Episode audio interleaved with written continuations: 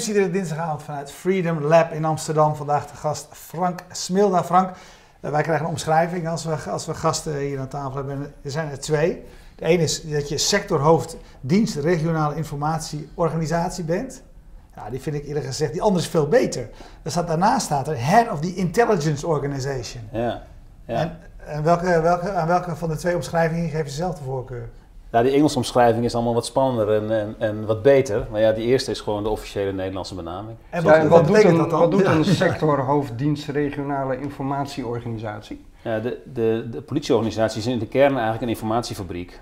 Ja, dus al die informatie die wordt verzameld, die wordt opgeschreven enzovoorts, die komt allemaal bij informatiemedewerkers terecht. En die, is, die, die zijn bezig om van die informatie echt intelligence te maken, zodat je de informatie zodanig ombaagt dat de diender op straat, dan wel de regisseur, ook echt actiegericht mee aan de slag kan. Ja. En dat is een heel proces van veredelen, van verzamelen, van analyseren uh, en dat weer vertalen naar een briefing voor die regisseur of voor die, uh, die collega die buiten op straat werkt. Maar dus, uh, wat doe jij morgen? Nou, mijn, mijn dag ziet er heel afwisselend uit, want die dienst die bestaat uit allerlei verschillende afdelingen. Uh, je hebt gespecialiseerde uh, analisten die allerlei analyseproducten maken, dan wel voor een burgemeester of voor een officier van justitie of voor een hoofdofficier. Aan de andere kant hebben we uh, informatieregisseurs op straat lopen die zeg maar inlichtingen verzamelen, dus human intelligence, hè, die echt praten met allerlei personen en die informatie binnenhalen. Of het dan gaat om informatie uit de georganiseerde criminaliteit of in het kader van de openbare orde. Maar we hebben ook mensen die zitten naast de mensen uh, van de meldkamer. Uh, dat zijn de, mensen van het Real-Time Intelligence Center. Dus elke 112-melding, uh, die wordt uitgezet door een medewerker van de meldkamer. Maar die melding wordt direct veredeld door iemand van de intelligence organisatie die dan gelijk kijkt van op welke locatie, waar, waar, het voertuig naartoe moet, wat is er aan de hand, wat voor personen wonen daar, wat voor incidenten zijn er aan geweest. Zodat die politieman die daadwerkelijk die actie ingaat, al heel goed gebriefd is aan de voorkant door de informatieorganisatie. Ja. Van dit programma zeggen wij altijd, het gaat over de impact van de digitalisering op de samenleving. Die is op, op de politie ook enorm geweest enorm. natuurlijk. Hè? De afgelopen, ja. nou, even de afgelopen tien jaar pakken, maar de afgelopen twintig ja. jaar. Als, wat is volgens jou de belangrijkste impact op jullie uh, werk zeg maar, geweest? Waar, waar, waar zien het het meest, het meest duidelijk? Nou, de impact van het web is enorm dus zoals businessmodellen veranderen in het bedrijfsleven, veranderen die ook in het kader van de openbare orde en in het kader van crime. En nou, neem alleen maar de hele wereld van cybercrime. Maar eh, nou, ik heb zelf van heel dichtbij Project X meegemaakt. Dus ook de wereld van een groot openbare ordeprobleem wat opeens kan ontstaan en wat start in die virtuele wereld. Ja. Dat is een, een, een, nieuw fenomeen waar je als politieorganisatie weer een nieuw antwoord op moet vinden. Dus het web. Uh, tweede, ja, de enorme rekenkracht van computers. Het is echt onvoorstelbaar wat je nu met software kan hoe snel je grote hoeveelheden data, overzicht en inzicht kan creëren voor die regisseur of dan wel voor die, uh, voor die uh, diener op straat. Ja. Um, en uh, ja, ook de enorme snelheid van informatie. Hè. Dus onderschat niet dat heel veel informatie in het verleden, voor het webtijdperk, maar ook voor de snelle rekenkracht, rekenkracht van computers, ja, altijd bij die individuele politieman bleef of bij die officier van justitie. En nu heb je bijna soms real-time het staat gelijk op het web en moet je als overheid gelijk acteren. Nou, die enorme snelheid, dat is ongekend. Dat is uh, exponentieel. Zoals, maar ik zou willen uh, zeggen, de ene kant is bijna, kan, kan belasting zijn, hè? want je moet reageren op alles wat... Hè? Het gaat ook over, jij bent zelf een beetje ook in, in die hele uh, social media tijd volgens mij met, met veel, veel dingen begonnen. Dat, dat, is ook belasting, hè? want je ja. moet reageren op wat mensen zeggen. De andere kant is, je kan profiteren van de kracht, van de rekenkracht van computers, de opslagkracht, et cetera, van data ja. en, en al die dingen. Als even over, op die, even over die laatste praten. Wij waren samen de, afgelopen, uh, de afgelopen weken in Amerika, het Zuid Zuidwest Festival. Vorig jaar was het al een thema. En uh, weet je, deskundigen hier in, in de ruimte zullen zeggen, ja, de models is nieuw, maar um, AI, ja. artificial intelligence, ja. kunstmatige intelligentie, was daar eigenlijk het, het, thema, zou je kunnen zeggen, wat daar speelde. Want we zijn nu inmiddels in de fase dat computers meer rekenkracht hebben, opslag goedkoper is geworden, et cetera. Welke rol speelt dat bij jullie? Nou, we hebben een, zogenaamde business intelligence strategie. Dus we volgen ook de internationale ontwikkelingen op het gebied van nieuwe technologie en data en, en wat daar aan allerlei experimenten plaatsvindt. Nou, Watson is daar natuurlijk een heel mooi voorbeeld van. Dus we proberen vanuit die kennis en kunde die in de wereld aanwezig is, ook toe te passen in de politieorganisatie. Ja, en mijn verwachting is dat ook wat voor het bedrijfsleven heel groot gaat worden, gaat ook voor die overheid heel groot worden. Dus die, ehm, kijk, wat Watson nu al kan in die medische wereld, hè, dus een diagnoseantwoord van een huisarts kan Watson al vrij makkelijk vertellen. Nou, onderschat niet dat uh, Watson ook straks alle criminologieboeken kan lezen en allerlei andere, nou, zeg maar even law enforcement-achtige thema's tot zich kan nemen. Waarbij als je een, een, een veiligheidsvraag hebt, je die, die kan stellen en direct, nou, bijvoorbeeld al de eerste tien relevante publicaties of, of best practices binnen een seconde voorgeschoteld krijgt. Waarbij je met nou ja, zo'n zo'n zo'n halffabrikaat dat weer helemaal kan toepassen op je eigen veiligheidsprobleem. Mhm. Ik verwacht dat dat heel groot gaat worden. Ja, en en, uh, jouw club, die, die, uh, die uh, dienst regionale informatieorganisatie heet het officieel, ja. werken ongeveer 200 mensen heb ik begrepen. Wat doen jullie? Zijn jullie het innovatiecentrum van de politie en bedenk je dit soort nieuwe manieren om inlichtingen te verzamelen of om beleid te maken? Of, of zitten jullie ook echt in de uitvoering? Ja, combinatie. Die uitvoering is echt het Real-Time Intelligence Center. Hè? Dus dan gaat het direct. Dat is onderdeel van jouw club? Ja, dat is onderdeel van mijn club. Wat doe je daar? Uh, nou, dan wordt daar die, zet je die sociale media te volgen? Ja, de, de, de, melding komt binnen, hè, ja. een huiselijk geweld of een maar overval. dat is wel altijd naar aanleiding van een incident? 112. Ja. Dus hij komt binnen, dat wordt veredeld, dat wordt direct naar de diender op straat gebracht. Dat is het Real-Time Intelligence Center. Maar we, kijk, die nationale politie is voor de intelligence van de nationale politie een enorme kracht. Hè? Dus we kunnen in één keer we hadden altijd 25 regio's op 25 manieren in de systemen kijken. Er is nu één systeem. Dus wij kunnen nu in één systeem alle vragen stellen en kunnen we snel antwoord halen. Dat is ongekend. Dat hebben we in Nederland nog nooit gehad. Dus je kunt veel kritiek hebben op de nationale politie, maar op dit punt werkt het als een tering. Ja, ik vind dat, dat, dat we dat echt veel te weinig vertellen, want uh, dat, is, dat is enorm. Uh, doordat we dat nu kunnen en daardoor kunnen we ook allerlei analyses kunnen we daarop loslaten. Geef eens een voorbeeld, maak het eens tastbaar. Nou ja, um, kijk, als je uh, een overval en het is een signalement met een rood petje, zwarte Audi en een, een groene jas bijvoorbeeld. Ja. Hè? Nou, uh, als je die, die, drie, die, drie, die drie trefwoorden in je systeem, dan had je vroeger in je eigen systeem, moest je even wachten, soms een paar minuten, dan krijg je ja. antwoord. Nu kan je dat nationaal bekijken, krijg je op Google snelheid antwoord. Zeg maar. Dat is de wereld waar we uh, naartoe gaan ja. en waar we, waar we in leven. Dat kun je direct koppelen aan de social media, maar kun je ook direct koppelen aan antecedenten of andere informatie. Want de, de politie heeft in het kader van wet en regelgeving ook mogelijkheden om op het domein van de georganiseerde criminaliteit heimelijk informatie in te winnen. En op het domein van openbare orde ook heimelijk informatie in te winnen. En dat, dat, daar zijn wij een unieke organisatie ten opzichte van andere organisaties. En dat kun je allemaal aan elkaar koppelen. En dat kan nu op zodanige uh, snelheid en ook op nationale schaal. En we kunnen nu ook, doordat we nationaal zijn, ook gelijk op nationale schaal praten met grote partijen als IBM. En dat gebeurde in het verleden ook wel, maar dat was toch vaak vanuit een groot korps zoals Amsterdam of Rotterdam. Ja, en, dat, leidde, je... en dat leidde bij dit soort uh, grote bedrijven ook wel eens tot verwarring. Van je collega heeft al gebeld, want dan kregen ze twaalf verschillende regio's exact, aan de lijn. Uh, exact. Maar goed, je zegt eigenlijk, omdat wij gecentraliseerd zijn binnen die politie, ja. uh, zijn wij nu ook partij om met IBM te praten of we Watson kunnen inzetten voor exact, want, dingen. Want ja. de nationale politie... En dat doen jullie dus inmiddels? Er werken dus in totaal 3300 ja. intelligence collega's, dus ja. 5, 6 procent van de capaciteit, 65.000 totaal, ja. werkt in die intelligence organisatie.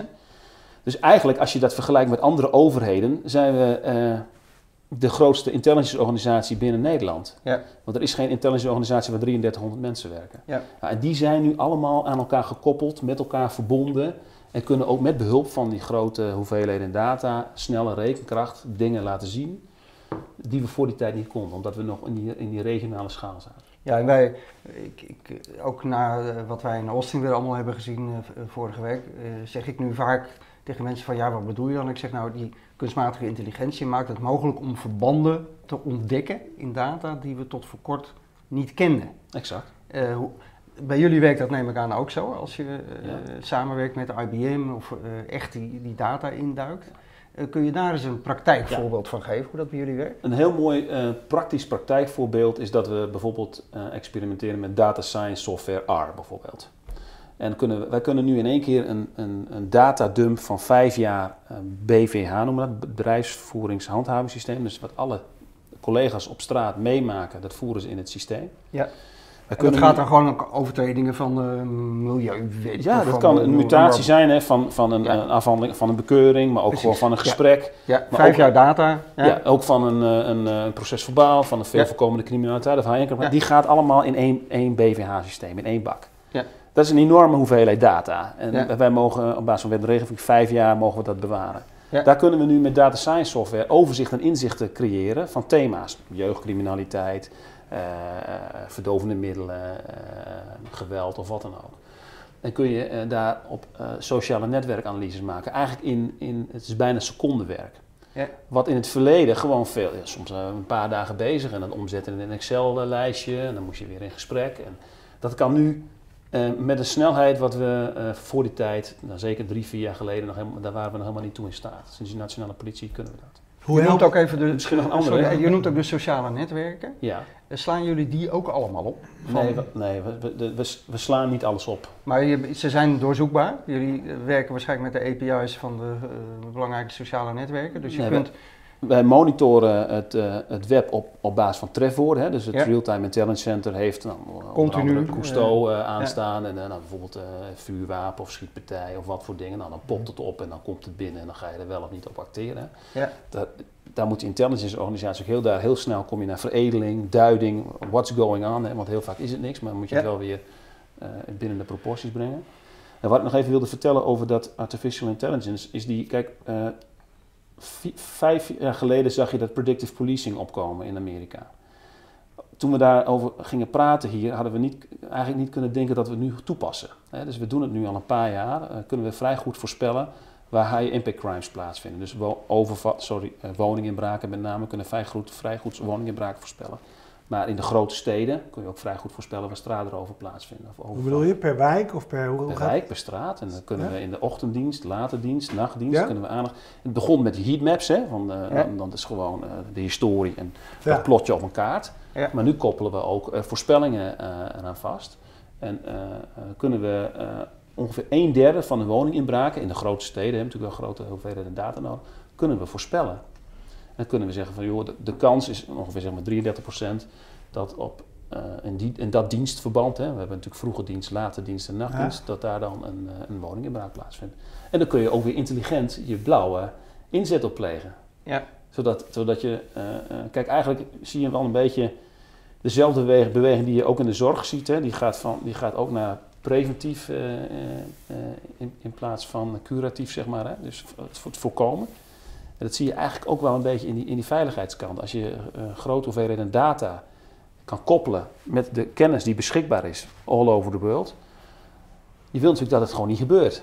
Ja. ja. nou, nou, eh, mensen zullen altijd ziek worden en uh, of, criminaliteit zal altijd blijven bestaan. Maar er is wel zoveel meer intelligentie mogelijk met big data, slimme software en mens ja. om daar verbetering in, in, te brengen.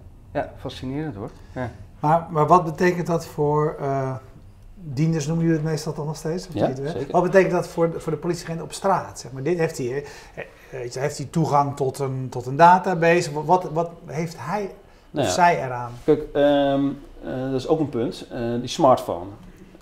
er is bijna geen politiekorps in de wereld waar alle, bijna alle politiemensen gewoon op een smartphone direct bevragingen kunnen doen. Dat kan in Nederland. Dus die politieman kan dan niet alleen het kenteken op zijn smartphone uh, controleren, maar kan ook in de basisdatasysteem uh, kan er informatie ophalen en krijgt dat direct terug. Nou, dat, is een, dat is een enorme ontwikkeling. Ja. Uh, natuurlijk zijn we ook met de oude Nokia's begonnen en is dat doorontwikkeld naar een BlackBerry, maar nu is dat naar een, een, een Samsung S7 en kun je gewoon daar direct bevragingen op doen. En dat, dat gaan we dit jaar ook echt helemaal nationaal regelen voor iedereen. Ja, bij, bij mij roept dat ook gelijk heel veel vragen op over beveiliging en, en, en privacy. En Zeker. Elk systeem is te kraken en te hacken. Zeker. Uh, is dat niet een risico van dit soort uh, toepassingen? Uh, nou ja, kijk, er zit natuurlijk de, de, zwaarste beveiliging zit erop wat, wat, wat mogelijk is in de markt. Hè. Dus dat, dat, dat doen we op dit moment gewoon goed. Maar ja, dat, dat, risico loop je als iedere overheid. Hè. Dat zie je nu ook bij nou, sommige gemeentes of bij nou, vandaag nog weer het nieuws in, in de Tweede Kamer. Dus ja, dat is natuurlijk een continu proces van zorgen dat dat niet gebeurt. Nou, dan heeft de, de politie een hele zware beveiligingsomgeving en dat zit ons ook nog wel eens in de weg. Omdat je dan bijvoorbeeld bepaalde zaken nog niet kan omdat die beveiliging er nog zo zwaar op zit. Nee, dat is altijd een afweging. Roos van Vught vraagt op Twitter: hoe zorgt de politie nu dat er geen tweede Project X komt? Nou ja, um, je komt trouwens uit, uit, het Groningen. Ja, dus ik kom uit Groningen. Je bent daarbij betrokken Daarom geweest. Ja, zeker. Ja, ja, ja, ja. En, uh, we hebben ook nog hier overigens de gast gehad, uh, ooit Henk, Henk Blanke, die woont, uh, die, die, is er vanuit een journalistiek perspectief uh, nou bij betrokken. Er zijn misschien toch nog een paar mensen die niet weten wat het, wat het is. dat was die, die, dame in Haren die op de Facebook had gezet dat er een feestje was en dat per ongeluk openbaar had. Ja, klopt. En er waren vrij veel mensen op afkwamen. Ja, ja. Nou, in die tijd, uh, dat was nog voor de nationale politie, 2012, ja. uh, dat was, uh, hadden we nog niet de real-time intelligence centers, dus waren we nog niet zo nationaal heel breed het, het, web aan het monitoren. dat hebben we nu wel en dat hebben we ook 24-7, dat hadden ja. we toen ook niet. Dus als je dat soort ontwikkelingen ziet, gecombineerd met, hè, want we zitten als politie in de haarvaten van de samenleving, hè, dus die wijkagent, en die was ook hier goed bij betrokken bij Project X, die heeft ook die, dat fysieke contact. Uh, dus zo snel je iets virtueel ziet wat in het fysieke, fysieke contact nog niet gebeurt, dan ga je heel snel uh, de koppeling maken naar die wijkagent. En die wijkagent gaat dan echt letterlijk op pad. What's going on? In gesprek met de omgeving of met de persoon.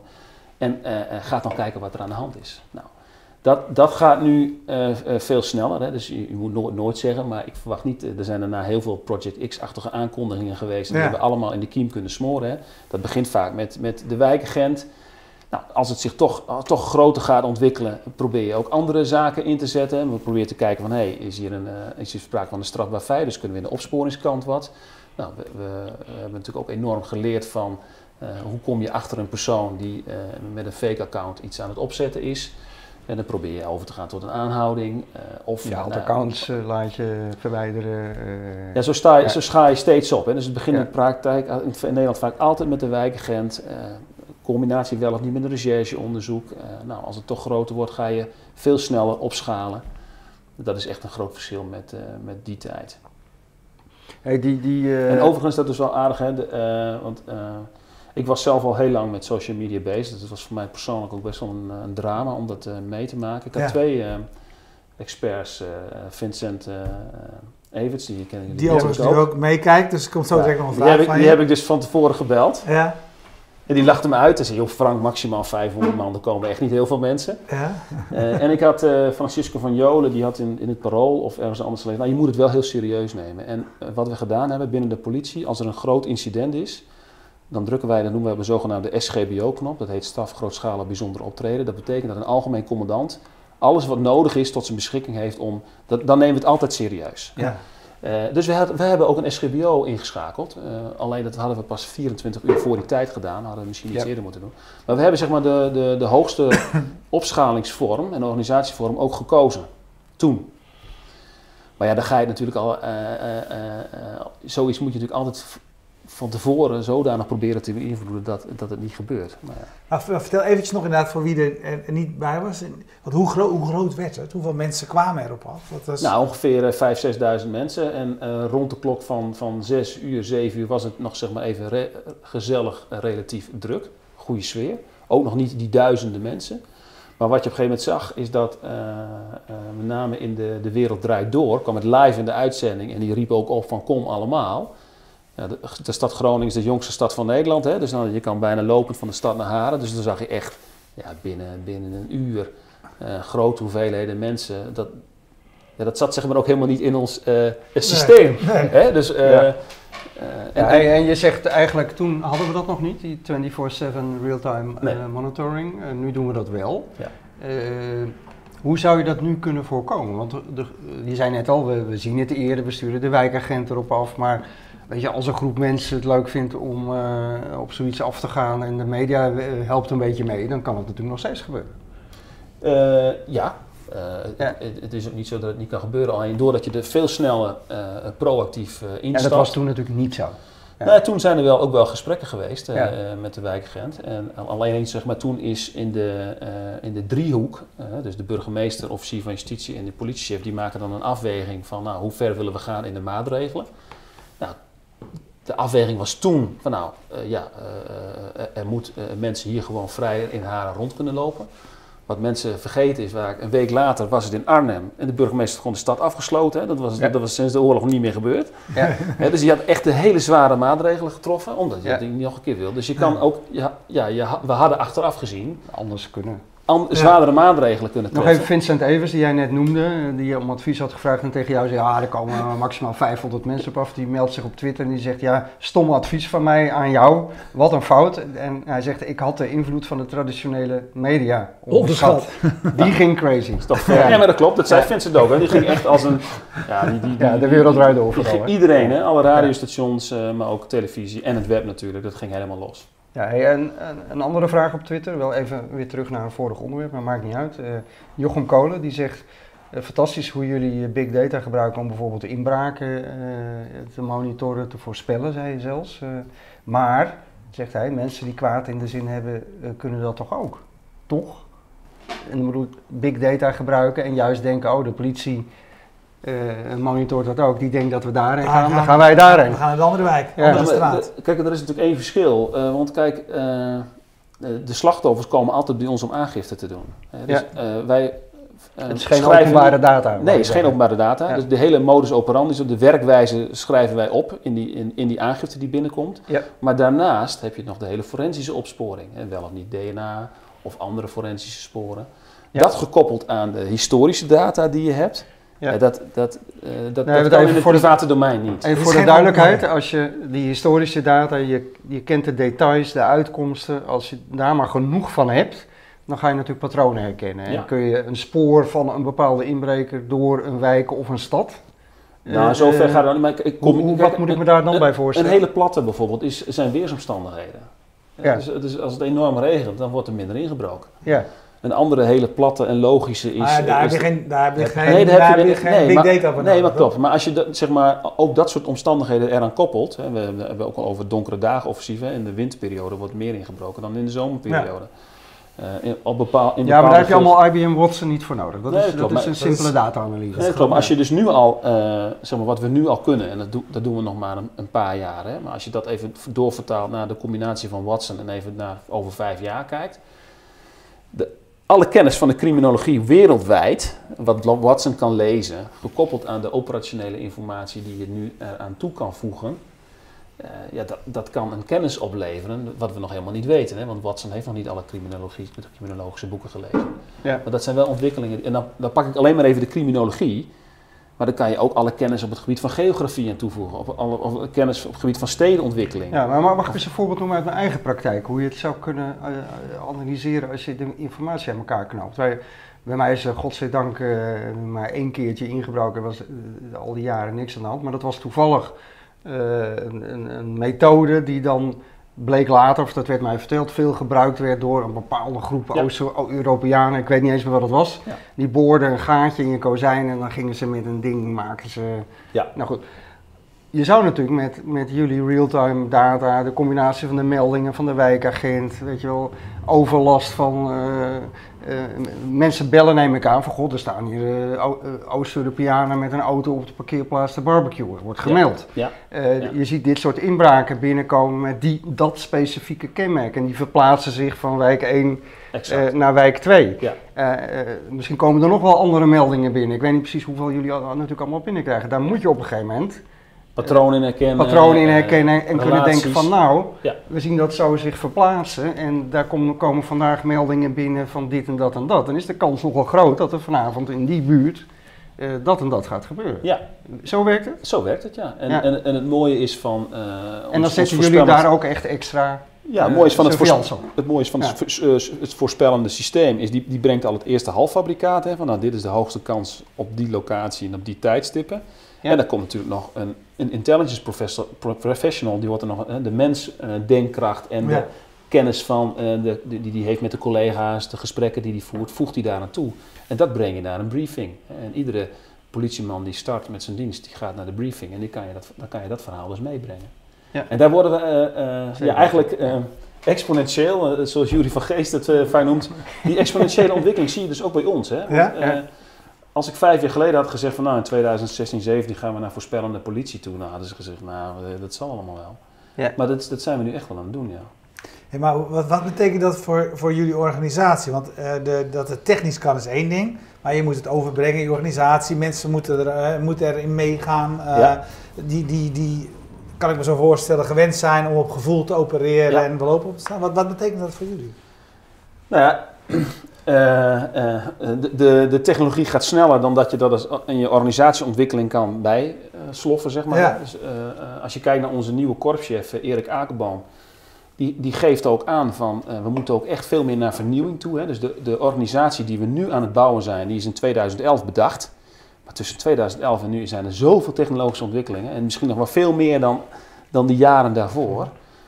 dat je naar een, een, een, ja, een, een nieuwere organisatievorm toe moet, waarbij je mens en computer nog veel meer met elkaar laat spelen en laat interacteren dan dat we voor die tijd uh, ooit hadden bedacht. En dat, dat, in de praktijk houdt dat in uh, veel meer een combinatie van data scientists die in staat zijn om die grote hoeveelheden data te verwerken, niet alleen wat we zelf hebben. Ja. Nou, Erwin doelt denk ik ook een beetje, wij hebben allebei ook in organisaties gewerkt als waar niet altijd evenveel enthousiasme was voor uh, op een andere manier te gaan werken. Ik neem aan dat dat bij de politie ook zo is. Dat, er, dat er een grote groep mensen is die denkt van, nou ja, dat zal allemaal wel. Zeker. het oude handwerk, er gaat niks boven het oude handwerk. Ja, zeker. Ehm, hoe ga je daarmee om? Ik heb daar veel ervaring in, hele positieve ervaringen. Dus ik heb zelf altijd het geluk gehad. Ik heb eerst tien jaar in Utrecht gewerkt en nu in Noord-Nederland. Dat ik eigenlijk altijd een bovenbaas had die heel veel ruimte gaf om toch die nieuwe technologische ontwikkelingen op een of andere manier te adopteren en daarmee te experimenteren en in de organisatie te brengen. Dus er is eigenlijk veel meer experimenteervrijheid dan dat menig uh, politiecollega denkt. Hè, dus als je, en, en ja, dat is net als met een bedrijf beginnen, een start-up, je, je, moet natuurlijk wel een veiligheidsprobleem oplossen. Ja. En we hebben plenty veiligheidsproblemen, er zijn er, zijn er genoeg. En als je je richt op zo'n veiligheidsprobleem en je zegt van joh, ik kan daar zoiets van de plank halen. En of het nou software is of technologie of een goed idee uit een ander land. Of van een, en, en je brengt dat met een, met een goede pitch, dan, dan, mag dat. Dan krijg je het voor elkaar. Ja. En, en uh, soms, uh, de wet en regelgeving loopt natuurlijk achter. Hè, dus je hebt niet altijd de, de juiste wet en regelgeving paraat. Nou, dan haal je even rugdekking. Dan zeg je joh, ja. tegen de drie of joh, jullie hebben dit probleem. Dit is een oplossing. Het is nog experimenteerruimte. We hebben nog niet het juiste artikel of de bevoegdheid. Maar, uh, nou, en die, en die, geven dan rugdekking en, en soms ook een beetje budget. En dan mag je het doen. Dus dat is wel mijn persoonlijke ervaring, heb ik altijd gehad. Eh, dat die organisatie eigenlijk veel flexibeler is dan wij van de buitenkant denken. Ja. ja. ja. En, maar goed, in ieder geval heb je natuurlijk, een, wat, wat jij al aangeeft, je hebt, een, je hebt een specifiek voordeel. Je kan zeggen, weet je, je werk, weet je, vernieuwing doorvoeren lukt natuurlijk altijd als je kan zeggen je werk wordt makkelijker of beter of et cetera. Ja. En, en, als je dit soort tools en technieken kan gebruiken en tegen iedereen kan zeggen, het is makkelijker voor jou om te voorspellen of op te lossen, wat, ja. dan, dan lukt het je. Zeker. Ja, en, en wat, wat uh, kijk, uh, nou, ik had een innovatie gedaan met moordzaken. Dus een, een real, een echte moordzaak online zetten. Hè? Dus in 2006 uh, nou, het boek gelezen van James Surowiecki, Wisdom of the Crowd. Ja. Je zag het web helemaal ontstaan. Hè. Ik volgde jouw blog uh, toen nog, toen je bij de VPRO zat. Ja. Heel inspirerend. En, en, toen dacht ik ja, waarom? Er is een enorme... Uh, of nee, er is enorm veel interesse voor dat soort type zaken.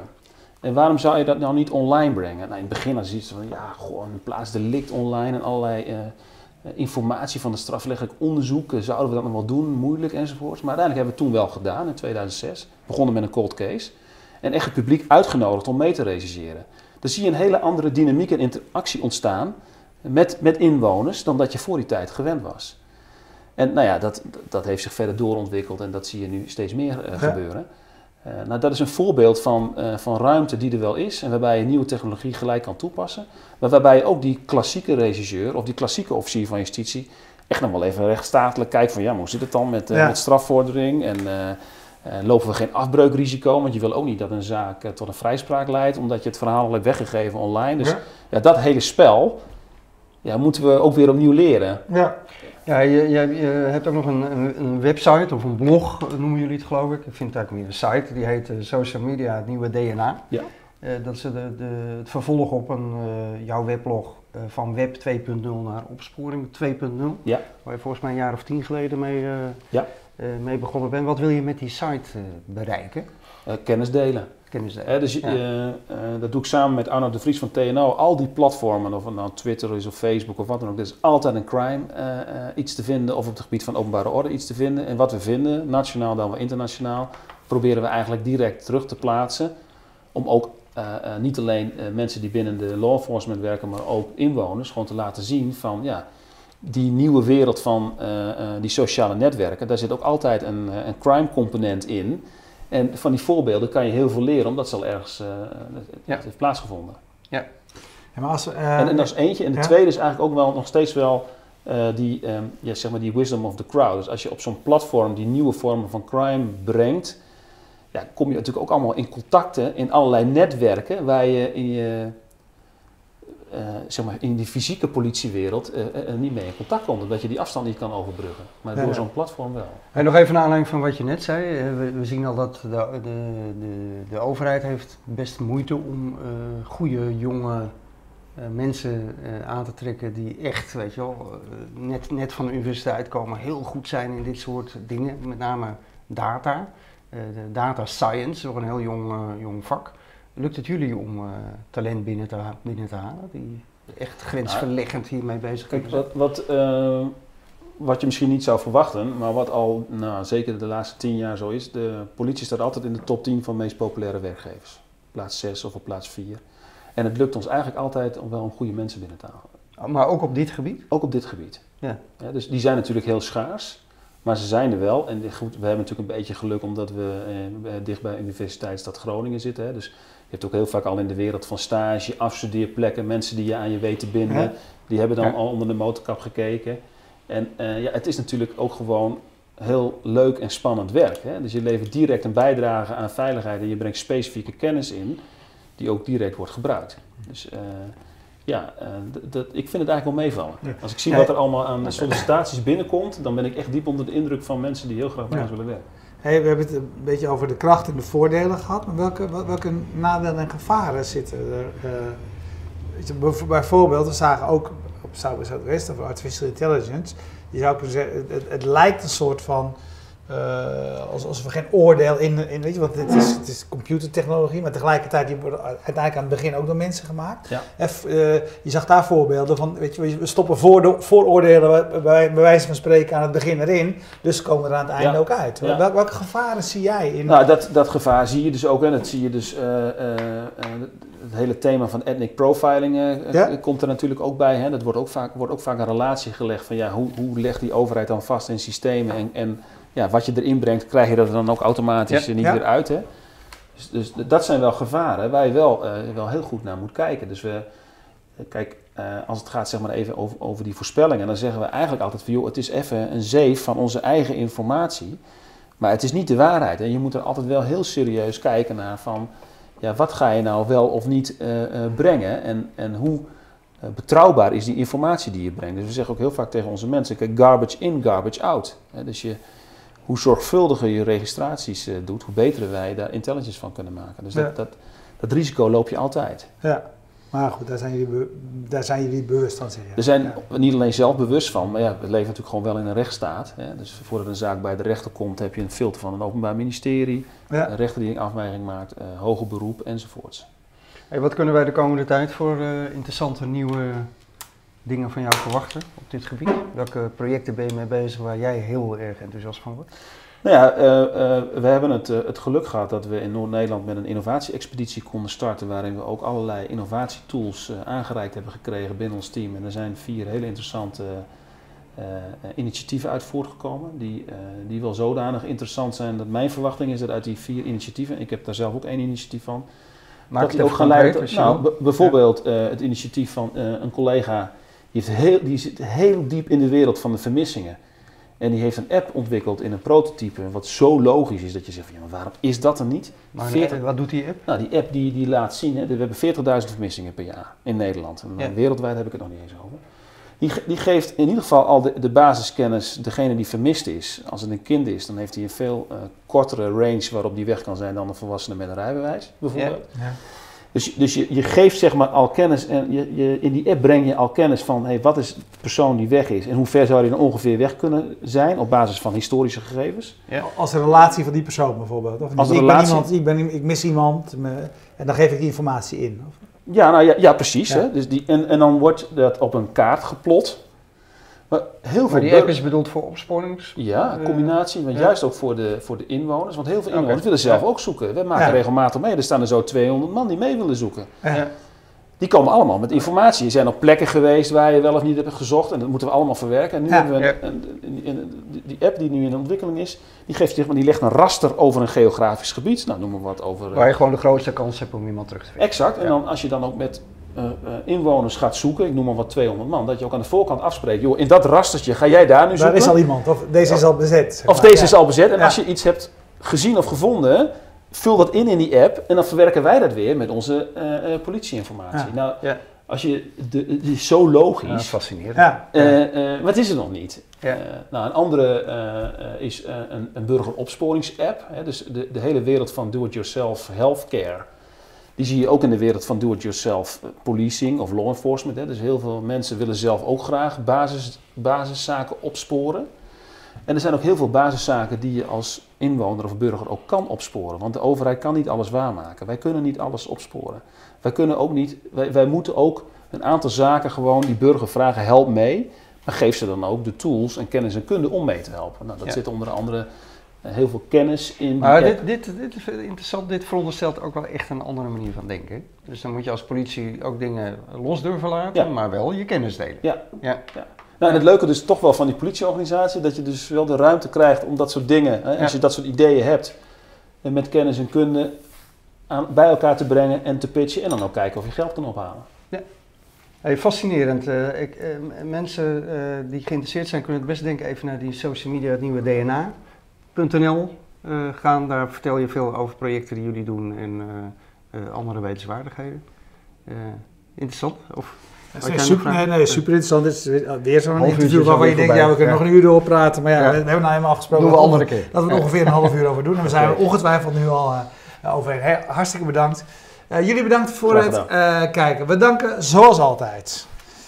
Bier en Co, de sponsor van de bieren. Ik drink vandaag de, de, de mannenliefde. Uh, Stekel drinkt uh, zoals altijd bier wat niet van de sponsor komt. Ja. Uh, we bedanken verder Streamzilla uit Groningen overigens, uit het noorden van het land. Al vanaf de, de, de, begindagen van Fast Moving Targets zorgt het bedrijf ervoor dat je elke week live kunt meekijken. we bedanken 2ML, het bedrijf dat voor de hosting van de website zorgt. En natuurlijk Freedom Lab van waaruit wij uitzenden. Iedere dinsdagavond zijn we er, volgende week weer. Dag.